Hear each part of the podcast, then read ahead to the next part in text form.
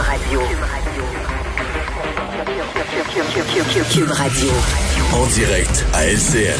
Retrouver Mario Dumont dans les studios de Cube Radio à Montréal. Mario, euh, évidemment, il y a eu de la levée du couvre-feu vendredi et, et censé suivre aussi euh, le changement de zone. Tout ça, les rassemblements débridés, on en a vu beaucoup.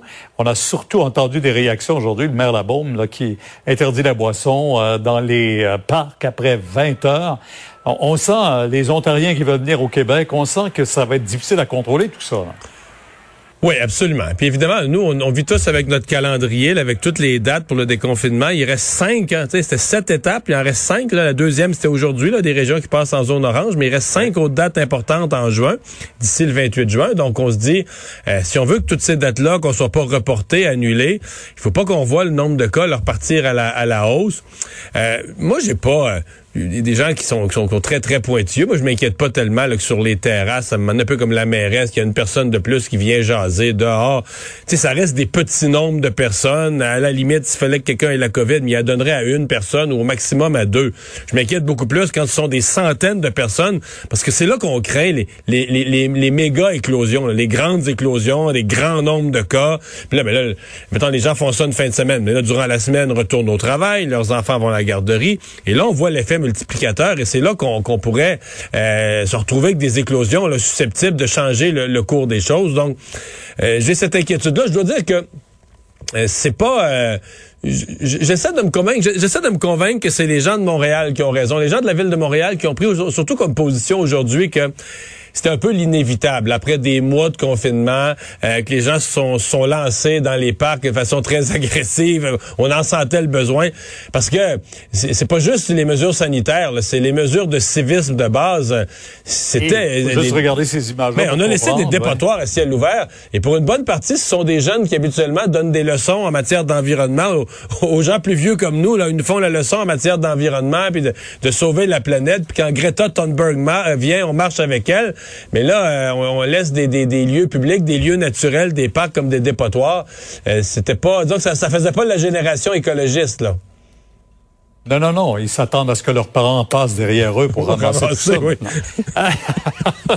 euh, Mario, c'est, on est tous troublés par euh, cette nouvelle. 215 corps d'enfants dans un cimetière autochtone. Euh, ça, c'est en Colombie-Britannique, un pensionnat autochtone. Ouais, ça, c'est en Colombie-Britannique. Les drapeaux sont en berne, d'ailleurs, à Québec et à Ottawa. Là, je veux juste souligner tout de suite. Absolument. Ouais. Euh, Pierre, ça, c'est une fausse commune, ni plus ni moins. Là, 215 enfants retrouvés qui n'ont pas eu de sépulture. Euh, on va l'histoire des pensionnats autochtones. Donc, des enfants qui ont été enlevés à leurs parents. On les a amenés d'un pensionnat autochtone pour les éduquer. C'était ça l'esprit. Euh, et euh, on les a... Euh, donc, ils sont décédés sans que leurs parents soient avertis, sans qu'il y ait un petit monument, une sépulture, un hommage, quoi que ce soit. On excusez-moi le terme, on s'est débarrassé des corps, c'est ça qui est arrivé, euh, sans même avertir les parents de ces enfants-là on comprend l'ampleur de la honte, euh, de la tâche dans l'histoire du Canada, épouvantable, absolument épouvantable. Donc, oui, Kamloops, on dit que c'était un, des plus gros pensionnats autochtones, une des plus grosses écoles du genre, donc probablement que le nombre, mais partout au Canada, il y en avait, incluant au Québec. Et là, aujourd'hui, Manon Massé euh, demandait, puis des, des communautés euh, autochtones demandaient qu'on fasse le même genre d'exercice. On a des outils maintenant technologiques qui permettent de, de scruter le sol, etc. Et que sur les lieux des pensionnats autochtones, des anciens pensionnats autochtones. On puisse aller faire le même exercice. Je pense que c'est justifié fait partie du processus de réconciliation, euh, de la compréhension de l'histoire. Bon, Monsieur Legault qui a, réagi à ça, mais euh, c'est un... C'est comme un, rappel sur tout le dossier des, pensionnats autochtones de l'ampleur de, de l'horreur qui, qui s'est vécue. Oui, euh, vraiment, là, c'est, ça laisse froid dans le dos, en tout cas. Euh, les négociations dans le secteur public, ça va bien du côté de Québec. La ministre, euh, présidente du Conseil du Trésor, qui a réussi avec la FTQ, mais on comprend, Mario, que ça trace là, les balises euh, pour les autres formations syndicales. Oui, et qui, qui, est en réflexion aujourd'hui, avec raison, les autres organisations syndicales qui doivent repenser leur, euh, leur stratégie. Évidemment, là, il faut voir deux choses. Hein. Plus le gouvernement règle avec des... Là, on a les enseignants, là, on a les, les groupes liés à la FTQ, etc., plus ça devient difficile pour des, sous-groupes ou pour d'autres de partir en grève puis de dire aux tables des négociations, le gouvernement est mauvaise foi puis il nous écoute pas puis il n'y a pas moyen de rien régler quand l'autre syndicat a réglé. tu peux dire, nous, on veut régler d'autres points ou d'autres aspects un peu différemment. Mais, euh, et, de la même façon, si des grèves inacceptables devaient venir déranger les services publics, je comprends que le gouvernement serait encore plus justifié d'arriver à une loi spéciale, de dire, écoutez, on a réglé, je sais pas moi, un tiers ou euh, un certain pourcentage des conventions collectives, mais on laissera pas les autres aller en grève. Donc, euh, la présidente du Conseil du Trésor, Sonia Lebel, qui tricote une solution, je pense, on l'entend pas sur la place publique, mais elle semble tricoter une solution assez Ça habilement. Efficace. Oui, ouais, ouais, absolument. Ouais. Alors, on peut plus parler de front commun syndical, en tout pas cas, du tout, puisqu'il y, y, a beaucoup d'ententes. Merci, Mario. Demain, 10 h sur LCN. Au revoir. Au revoir. Alors, Alex, ben, euh, ce, ce, ce, groupe de complotistes, le, le, groupe numéro un des complotistes, le QAnon, qui a une espèce de congrès. Je savais pas qu'il y avait des conventions de ça. Ben, c'est ce qui est difficile, hein, parce qu'il n'y a pas d'autorité centrale à QAnon. C'est décentralisé au maximum. C'est des gens chez eux qui se regroupent sur des forums.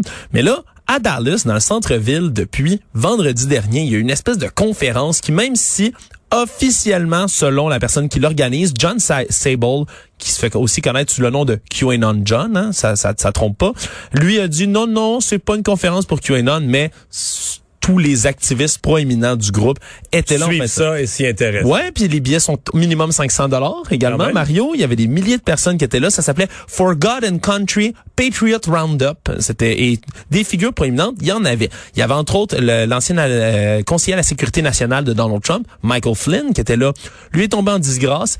Essaie constamment sur les réseaux sociaux de se distancier de QAnon, mais de l'autre côté, il fait des vidéos où il récite, par exemple, euh, des liturgies sur QAnon, plein d'affaires comme ça.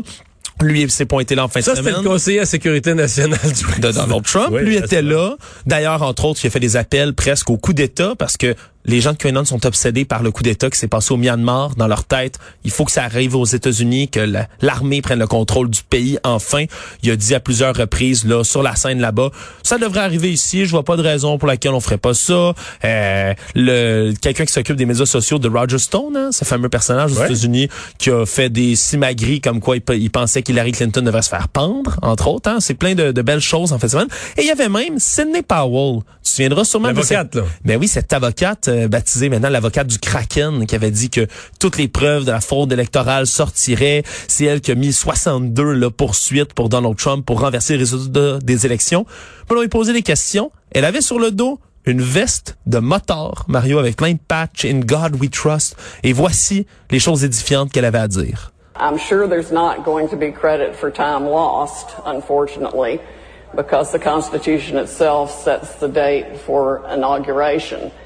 But he should definitely get the remainder of his term and et, et, quand elle dit elle remainder of Trump. his term, elle parle du président Trump. Et juste avant là, cet extrait-là, dans son là, esprit, il est élu là. Ah, dans son esprit, elle l'a dit. Elle dit, je, je vous assure, le Trump euh, devrait revenir. Euh, il va revenir au bureau, évidemment. Tu sais, on parle d'une avocate qui au départ s'était présentée comme sérieuse, hein, qui menait le Elite Strike Force de Trump pour renverser le résultat des élections. Et là, est assise avec un océan de complotistes, puis elle se fait applaudir quand elle dit oui de manière magique Trump va revenir, je vous le promets. Mais il y a encore des gens qui croient ça là. Euh, beaucoup trop. Que, que, Mais que, beaucoup trop. Que Biden fera pas son mandat, que c'est un beau. Mais ils y croient. Ils y croyaient vraiment là, le 20 janvier là, que l'assermentation aurait pas lieu, là, que le, Oui. la cérémonie de- d'assermentation de, Biden aurait pas lieu, qu'au dernier moment l'armée allait prendre le, compte, le, le contrôle de la situation puis remettre sur le trône de Donald Trump. convaincu encore, puis en- encore et toujours là depuis, tu sais, il cherche des indices constamment. Euh, c'est ce qu'il continue à faire. Il pense que Biden n'est pas vraiment là et que Trump va revenir d'une minute à l'autre. Bon. Merci Alex. Euh, on va s'arrêter. Euh, on vous retrouve demain 15h30. On va regarder le hockey ce soir. On va espérer avoir de bonnes nouvelles demain. Euh, Sophie Durocher s'en vient. Bonne soirée.